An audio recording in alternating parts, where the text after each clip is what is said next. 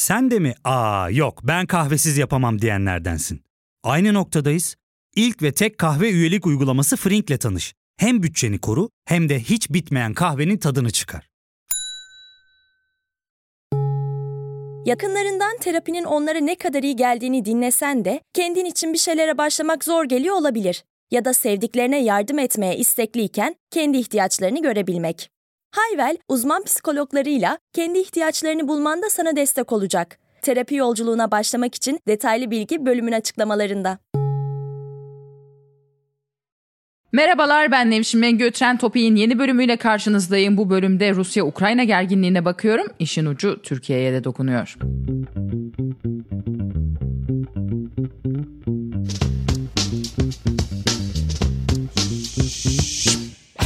Türkiye'nin gündemine Ukrayna son dönemde Türkiye'den almış olduğu insansız hava araçlarıyla oturdu. Ukrayna ve Türkiye arasında 2019 yılında yapılan 69 milyon dolarlık anlaşma kapsamında Ukrayna ordusu 6 Bayraktar TB2 ve Roketsan üretimi 200 MAM-L tipi roket almıştı. Bunların yanı sıra iki de insansız hava aracı kontrol merkezi Ukrayna ordusunun bünyesine dahil edilmişti. Ukrayna bu insansız hava araçlarını geçtiğimiz günlerde denedi. Bu Rusya'ya karşı bir gözdağı gibi de okunabilir. Ukrayna Genelkurmay Başkanı ilerleyen aylarda NATO ile Ukrayna'nın ortak tatbikat yapacağını da açıkladı. Rusya'nın sağ Kırım Köprüsü'ne dizmiş olduğu tanklar dünya ajansları tarafından görüntüleniyor. Şimdi son durumu böyle aktardık ama bir işin başına gidelim.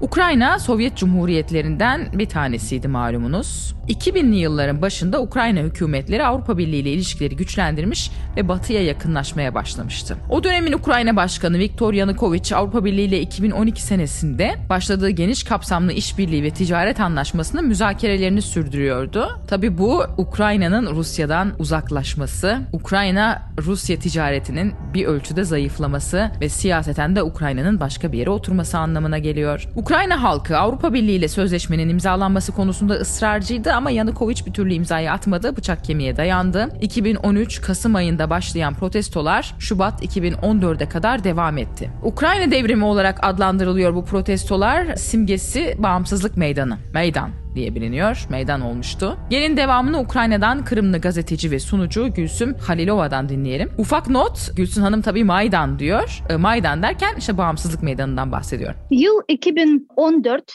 2013 yılının artık sonlarında biliyorsunuz ki evde Maydan başlamıştı. İki yıl 2014 Yanukovych ülkeden kaçtı. O dönemin Cumhurbaşkanı. Maydan kazandı ve Ukrayna artık NATO'ya entegrasyon, Avrupa'ya entegrasyon istikametini yani halk seçmiş e, durumdaydı. Hı hı. Bunu kabul etmeyen Rusya, Ukrayna'nın o dönemki zayıflığından istifade ederek ki Ukrayna çok zayıftı o dönem çünkü Yanukovych o zamanlar artık Ukrayna'da çalışan Rus ajanları, Rusya'nın adamları vesaire her şeyi yok etmiş durumdalardı. Yani ne ordu vardı, ne istihbarat vardı, yani hiçbir şey yoktu diye bir desek yalan olmaz. Burada yani Rusya'nın ajanları çoktu. Yıl 2014 hmm. Ukrayna Maydan'ı yaptı. NATO'ya, Avrupa'ya entegrasyonu seçti. Halk milyonlarca insan Yanukovych rejimine karşı çıktı. Yanukovych Maydan'da insanları bastırmak için öldürmeye başlamıştı ve Ukraynalılar tabii ki buna tepki olarak sonuna kadar Maydan'da durmaya karar verdiler ve rejimi yok etmeye böyle kararlıydılar ve nitekim Hı. onu da yaptılar. Yanukovych ülkeden kaçtı. Şimdi bildiğimiz üzere Rostov'da falan bulunuyor. Hı. Ülkeden kaçtı, Maydan kazandı ve Rusya Ukrayna'nın zayıflığından istifade ederek o dönem Kırım'da işgali başlatmış e, durumdaydı. Evet Ukrayna'da devrim oldu ancak Rusya Osmanlı tarihinden de bildiğimiz Karadeniz'in stratejik önemi çok büyük yarımada olan Kırım'ı işgal etti. Bu 2. Dünya Savaşı'ndan sonra ilk kez işgal edilen bir Avrupa toprağı. Kırım'ın bir önemli başka tarafı da bölüm konuğumuz Gülsün Hanım gibi Tatarların ana vatanı olması. Stalin döneminde Kırım Tatarları kendi topraklarından sürülmüş ve e, çoğunluk statülerini kaybetmişlerdi. Rusya Tatarları Kırım'da etnik grup olarak görüyor. Kırım'ın yerli halkı olarak tanımıyor. Tatarlar Rusya'nın Kırım'ı işgalinden sonra bir kez daha topraklarını terk etmek zorunda kaldılar. Eski Sovyet Cumhuriyetlerini Sovyet periferisinden çıkaran bu tür e, renkli devrimleri Rusya tolere etmeme taraftarı. Zaten SSCB dağıldıktan sonra bağımsızlıklarını ilan eden ülkelerin büyük bir bölümü Avrupa Birliği'ne katıldı. Rusya'nın Ukrayna için önemi de burada. Ukrayna'nın Avrupa Birliği'ne katılması demek Rusya'nın bölgede iyice yalnızlaşması e, ve Batı'nın tabii kendi sınırına kadar dayanması anlamına geliyor. Ukrayna'nın Avrupa'ya yönelik bu hamlesi Rusya tarafından Donbas ve Kırım hamleleriyle karşılandı. Donbas Ukrayna'nın bir bölgesi. İşte Kırım'da yakın zamana kadar Ukrayna toprağıydı. Şimdi Rusya Federasyonu'nun bir parçası. 26. Şubat'a kadar hiç kimse Rusya'nın Kırım'ı işgal edeceğini düşünmüyordu. Kırım Tatarlar yani Rusya'nın ne olduğunu, kim olduğunu biz tarihten her zaman bil, bilecek biliyorsak Ukraynalılar hiç bilmiyordu ve asla ve asla Rusya'nın Ukrayna'ya saldıracağını düşünmüyorlardı bile. Yani böyle düşünceleri bile yoktu ama 2014 senesi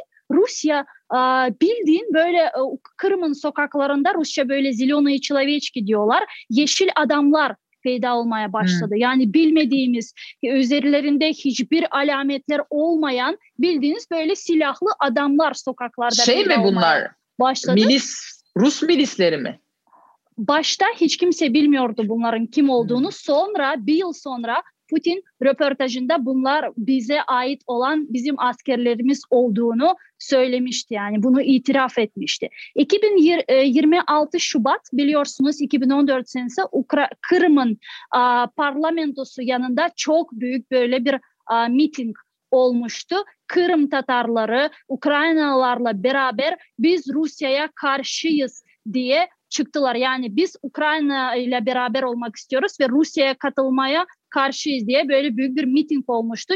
Çünkü o dönem Kırım'ın parlamentosunda olan Rus ajanları e, Rusya'ya çalışan bazı devlet adamları Rusya'ya katılma kararını alacaklardı ve o dönem 26 Şubat buna Kırım Tatarları ve Ukraynalılar izin vermedi. Sabahleyin 27 Şubat Kırım'ın memuri bütün binaları zapt edilmiş durumdaydı askerler girip bütün binaları yani memuri binaları, parlamentoyu, bakanlık binasını, devlet kanallarının binalarını zapt ettiler. Ve o dönem bile bunların kim olduğunu hiç kimse bilmiyordu.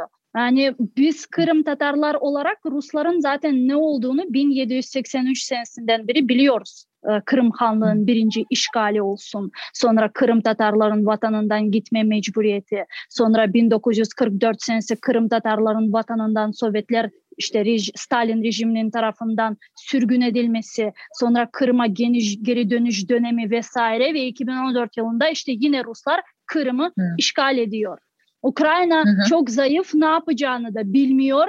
Burada işte Ukrayna'ya sükuneti koruyalım diye böyle bir şeyler oluyor. Burada söyleniyor Kırım o an işgal ediyor. Sonra sokaklarda 27. Şubat'tan sonra sokaklarda ye, böyle yeşil insanlar peyda olmaya başlıyor. Bildiğiniz asker sevkiyatı yapılıyor Kırım'a ve 16 Mart'ta bu sözde oylama yapıyor Rusya. Kırım'ı işte Rusya'ya katılması için ve Kırım'ın Kırım'da yaşayan aslı halk yani Kırım Tatarlarının 99.9'u bu sözde oylamayı reddediyor, baykot ediyor ve gitmiyorlar. Hı hı. İşte tabii ki orada işte e, yaşayan bu bazı Ruslar bu referanduma Rusya'ya katılalım diye referanduma gidiyorlar ama onların e, miktarı çok az. Yani referandum diye bir şey Kırım'da yoktu. Yani bütün ley her şey daha önceden planlanmış, hazırlanmış. İşte bu sözde referandum, spesifitsirvanı diyorlar Rusça, referandum geçiyor oluyor ve 18 e, Mart'ta Putin işte Kırım'ın Rusya'ya katılması ile ilgili ferman hmm. imzalıyor. İki aydan sonra Donbas'ta Rusya'nın destek ettiği ayrılıkçılar kendi sözde cumhuriyetlerini ilan ediyorlar. Yani şöyle düşünün. Rusya Kırım'ı işgal ediyor ve dikkati hı hı. Kırım'dan çekmek için bütün dünyanın dikkatini Kırım'dan çekmek için Ukrayna doğusunda savaş başlatıyor. Yani iki kart koyuyor cebine. Kırım, Anladım. Donbas. Şu anda Donbas hala bu şeyler tarafından ne diyorlar onlara? Gönüllüler mi diyorlar? Ne diyorlar? Bu yeşil adamlar tarafından mı yönetiliyor? E, evet Rus işgalcileri diyoruz biz onlara. Çünkü tabii ki Rusya olmasaydı bu ayrılıkçıların hiçbir hı hı. kuvveti, hiçbir şey yok. Onlar yani onların hiçbir şeyi yapmak kuvveti yok. Silahları yoktu. orada Rusya ne kadar biz yokuz diye söylese de orada Rusya'nın desteğiyle bu sözde işte cumhuriyetler var e, durumda ve savaş 7 yıldır Donbas'ta devam ediyor. Yani Rusya'nın niyeti neydi hmm. burada? Rusya'nın niyeti Donbas'ta savaş olsun, Donbas'ta insanlar ölsün, Ukraynalılar Donbas'ta savaşsın, dünya Kırım'ı unutsun. Ama öyle hmm. olmadı. Yani Ukrayna Donbas'ı ve Kırım'ı asla ayırt etmiyor birbiriyle. Yani Kırım ama ikisini de e, kaybetti Ukrayna bu durumda. Hem şimdilik, şeyi Kırım'ı yani hem Donbas'ı. Evet, işgal edilmiş durumda hem Kırım hem Donbas şimdi. Donbas'ta 7 yıldır ateş yani savaş ateş devam kes. ediyor ve Evet son 9 aydır bildiğiniz bu ateşkes Zelenski'nin geldik, geldiğinden sonra ateşkes işte e, rejimi e, başlatılmıştı ama son dönemlerde iki aydır şimdi Ukrayna Rusya'ya karşı çok büyük yaptırımlar evet. yaptığı için çok sert adımlar attığı için e, şimdi orada ateşkes çalışmıyor ve durum gergin. Ya fark ettin mi? Biz en çok kahveye para harcıyoruz. Yok abi bundan sonra günde bir. Aa, sen Frink kullanmıyor musun? Nasıl yani? Yani kahvenden kısmına gerek yok. Frink'e üye olursan aylık sadece 1200 TL'ye istediğin çeşit kahveyi istediğin kadar içebilirsin. Günlük 40 TL'ye sınırsız kahve mi yani? Çok iyiymiş. Aynen. Hatta şu anda 200 TL'lik bir indirim kodu da var. E hadi hemen indirip üye ol da bu fırsatı kaçırma. Terapiye başlamak, içinden çıkamadığın döngüleri kırmak, bazı yanlış bulduğun kararlarını değiştirmek ve kendinle beraber daha huzurlu bir yaşam inşa etmek için atabileceğin en değerli adımlardan biri. Hayvel ile yoğun yaşam tempona uyum sağlayarak online terapi seanslarını takvimine göre ayarlayabilirsin. Bini aşkın uzmandan sana en uygun terapisti seçebilir, PodB10 koduyla indirimden yararlanabilirsin. Detaylı bilgi açıklamalardaki bağlantıda. Ve son durum. Rusya Donbas ve Kırım civarındaki askeri varlığını gözle görülür biçimde arttırıyor. Rusya bu duruma Kırım benim kendi toprağım ne istersem yaparım diye yanıt veriyor. Donbas yakınlarında ayrılıkçılarla Ukrayna askerleri arasında çıkan çatışmalarda en son iki Ukrayna askerinin öldüğü bilgisi var. Bölge yine ısınıyor. Acaba 2014'te yaşananlara benzer şeyler mi yaşanacak sorusu gündemde. Aa, şöyle bildiğiniz üzere son 2-3 aydır Ukrayna Rusya'ya karşı çok sert adımlar atmaya başladı. 7 yıldır kabul edilmeyen Kırım geri dönüş yani e, işgalden kurtarma stratejisi kabul edildi. Askeri güvenlik stratejisi kabul edildi. Burada Ukrayna parlamentosunda milletvekili olan Putin'in akrabası Viktor Medvedchuk'a karşı yaptırımlar uygulandı ve onun çok büyük Ukrayna'da çok büyük olan 3 propaganda kanalı kapatıldı. Artık çalışmıyor o propaganda kanalları Ukrayna'da. Bununla beraber işte Ukrayna Rusya'nın kampanyalarına burada çalışan ticaret kampanyalarına büyük yaptırımlar uyguladı ve bundan sonra Donbas'ta durum şimdi daha da gerginleşmeye başladı. Gerginleşmeye derken yani bu ateş kes zaten çalışmıyordu ama şimdi daha hiç çalışmıyor. Minsk anlaşmaları var. Onlar da çalışmıyor Hı. çünkü Minsk anlaşmalarını Rusya yerine Minsk getiriyor. anlaşmalarını biraz açar mısın? Minsk anlaşmaları, ikinci Minsk anlaşmaları 2015 senesinde Ukrayna, Rusya, Acit tarafından e, imzalanmıştı. Bu Minsk anlaşmalarının ilk maddesi ateşkes ve ilk maddesi yerine getirilmediği için, uygulanmadığı için Minsk anlaşmaları çalışmıyor. Ve Rusya şimdi durumu gerginleştirmeye devam ediyor. Zaten Kırım'ı militarizasyon ediyordu 7 yıldır etmeye de devam ediyor.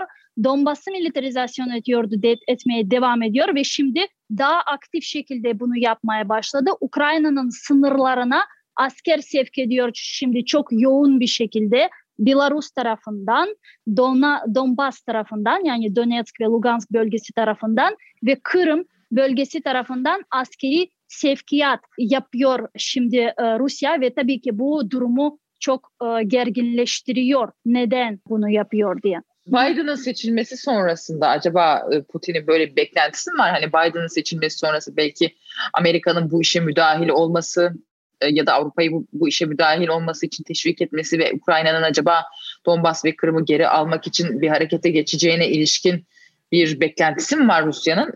Böyle bir şey olabilir mi Gülsüm ne dersin? Ee, bence şöyle Putin şimdi deniyor. Avrupa'ya deniyor, Biden'a deniyor. Tepkisi nasıl olacak diye. Zaten bu bütün hareketlerinden anlaşılıyor. Onlar asker sevkiyat yapıyorlar ama şöyle diyorlar kime ne? Bu bizim topraklarımız. İstediğimizi yaparız. Biz Ukrayna'ya saldırmayı istemiyoruz diyorlar bir taraftan. Ama diğer taraftan askeri sevkiyat yapmaya, Kırım'ı militarizasyon yapmaya, Donetsk'ı militarizasyon yapmaya devam ediyorlar. Yani böylece Putin her zaman yaptığı gibi şimdi de kendi gücünü göstermeye çalışıyor. İşte ben istersem yaparım.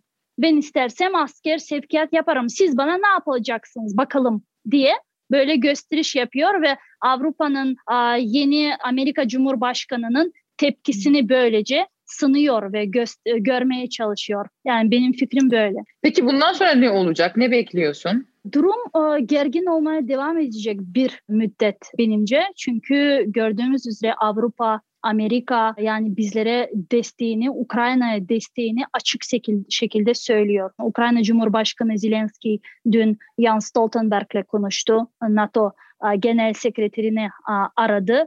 Orada Jens Stoltenberg bizlere yani Ukrayna'ya NATO'nun girişi için destek ettiğini söyledi. Bundan önce ABD Ukrayna'nın NATO'ya girme hedeflerini destek ettiğini söyledi. Bugün Litvanya kendi NATO'da ittifakdaşlarına yani ortaklarına Ukrayna'ya NATO'ya eylem plan önereceğini yani girmek için eylem planı önereceğini söylemiş durumda ve benimce yani bir müddet böyle bir gerginlik devam edecektir ama şunu söylemek gerekiyor ki yani Ukrayna modernizasyonunu yani hı hı. ve NATO için entegrasyonunu artık belirtti. Yani bu geri dönülmez bir şey. Rusya Ukrayna'nın modernizasyonunu, NATO'ya entegrasyonunu engellemek için zaten 2014 senesi Kırım'ı işgal etti. Donbas'ı işgal etti. Orada savaş başladı ve Ukrayna şimdi bildiğiniz demokratik değerler ve özgürlük için çok büyük bir bedel ödemekte. Ukrayna hareketsiz değil, gelişiyor ve Ukrayna'nın NATO ve AB'ye katılım süreci zaten artık geri dönülmez bir şey. Çünkü halk 2014 senesi kendi seçimini yaptı. Ve tam ölçülükli bir savaş durumunda Rusya tüm halkın direnişini alacaktır. Çünkü halk artık demokrasi için, özgürlük için seçimini yaptı ve Rusya artık Ukrayna'yı durduramaz. Şimdi Kremlin'den de açıklamalar var ya ya işte Ukrayna savaş başlatacak bundan çekiniyoruz falan diye. Acaba e, neden Rusya'dan böyle bir açıklama geldi? Hani Aa, biz bir şey yapmadık Ukrayna bastırıyor biz de o yüzden karşılık vermek zorunda kaldık demek için mi? Evet zaten onlar bunu, bunu her zaman yapıyorlar. Donbas'ta provokasyon yapıyorlar Ukrayna'yı kışkırtmak için. Sonra Ukrayna'nın görüyor musunuz Minsk anlaşmalarından çıkıyor vesaire demek için. Ama öyle olmuyor işte. Bugün bizim Milli Güvenlik Konseyi'nin başkanı Alexey Danilov e, dedi ki Donbas'ta durumun gerginleşmesi sadece Putin'den kaynaklanan bir şey ve Ukrayna askerlerine değer verdiği için, halkına değer verdiği için asla hiçbir saldırı planlamamaktadır. Hiçbir zaman Ukrayna ilk ateş açan e, yani bu ateşkes döneminde ilk ateş açan taraf olmadı. Her zaman Rusya provokasyonu diyor, ateş açıyor ve Ukrayna tabii ki de burada doğru anlamak Peki, lazım. Bu buna cevap veriyor püskürtmek Peki, için ve ateşi bastırmak için. Avrupa Birliği'nin bir pozisyonu ne olabilir? Ukrayna ne bekliyor Avrupa Birliği'nden? Avrupa Birliği tabii ki Ukrayna'ya destek ediyor. Ee, bildiğiniz Normand formatı var. Yani bu Minsk anlaşmalarından Normand formatı var. Ee, Almanya ve Fransa Ukrayna'nın tarafında. Ukrayna'yı destekliyor ve Donbas'ta ne olduğunu herkes görüyor ve e, biliyor. Ve tabii ki yaptırımlar. Yani yaptırımlar çok önemli. Ukrayna çünkü topraklarının işgalden kurtarılması için diplomatik siyasi yol seçti. Şimdilik savaşla geri alma e, böyle bir senaryosu göz önünde değil, yani bakılmıyor. Ve sadece hmm. diplomatik ve siyasi yol seçti Ukrayna ve tabii ki dünyanın desteği hakkında söylediğimiz zaman yaptırımların uygulanması, Avrupa Birliği tarafından yaptırımların uygulanması, ABD tarafından yaptırımların Rusya'ya karşı uygulanması bizim için çok önemli ve Ukrayna bu istikamette yani Ukrayna'nın diplomasisi, Ukrayna'nın um, siyaseti bu istikamette. Tabii ki de eğer radikal yaptırımlar olsaydı ne bileyim Rusya'nın SWIFT'ten, SWIFT bank sisteminden çıkarılması veya bütün petrolüne ambargo koyulması gibi böyle sert yaptırımlar uygulansaydı şimdiki durum başka olurdu. Ama biz yani Ukrayna tabii ki başka ülkelerin kendi çıkarlarını düşündüğünü de anlıyor ve bu hmm. konuda tabii ki böyle sert yaptırımların şimdi uygulanacağını düşünmüyorum ama yine de Batı ülkeleri Ukrayna'ya desteğinin yani her zaman sağlanacağını ve olacağını söylüyorlar ve bu evet. Ukrayna için çok önemli ve Türkiye'nin de Ukrayna'ya destek ettiği ve Kırım işgalini kabul etmediğini her zaman dile getirmesi Ukrayna için tabii ki de çok önemli bir şey. Joe Biden Amerikan başkanı seçildikten kısa bir süre sonra verdiği bir röportajda Rusya Başkanı Vladimir Putin için katil sözcüğünü kullanmıştı. Bu bir devlet başkanından diğerine ağır bir itham. Ayrıca Kırım'ın işgalinin yıl dönümünde Beyaz Saray'dan yapılan açıklamada basit bir gerçeği yeniden hatırlatmak istiyoruz. Kırım Ukrayna'nındır ifadesi yer aldı. Biden America is back politikası uygulayacak. Yani Trump döneminin aksine bölgede daha proaktif ve kendi açısından daha idealist bir Amerika göreceğiz. Bu proaktif duruş muhtemelen Ukrayna'ya da cesaret veriyor. Ukrayna üzerinden olası bir NATO-Rusya sürtüşmesi, Türkiye'nin yeniden Amerika Birleşik Devletleri'ne yakınlaşması ve belki de Rusya'dan S-400 aldığı için maruz kaldığı ambargoların kaldırılması için bir fırsat olabilir. Aslında bir önceki bölümde ele aldığımız 104 emekli amiralin açıklamalarında ve emekli büyükelçilerin açıklamalarında Montreux'ün önemi, İkinci Dünya Savaşı'nda Türkiye'nin Montreux sayesinde tarafsız kaldığı ve hatta sözleşmenin Rusya'nın da güvenliğini sağladığına dair e, ifadeler vardı hatırlayacaksınız. E, herhalde emekli amiraller, diplomatlar bölgedeki bu gelişmeleri de okuyorlar ve bu çerçevede kendilerince bir uyarı yapıyorlar. Her an her şey olabilir diyerek noktalayalım. Trend Topi'yi Podbi Medya ile hazırlıyoruz. Başka bir bölümde görüşmek üzere.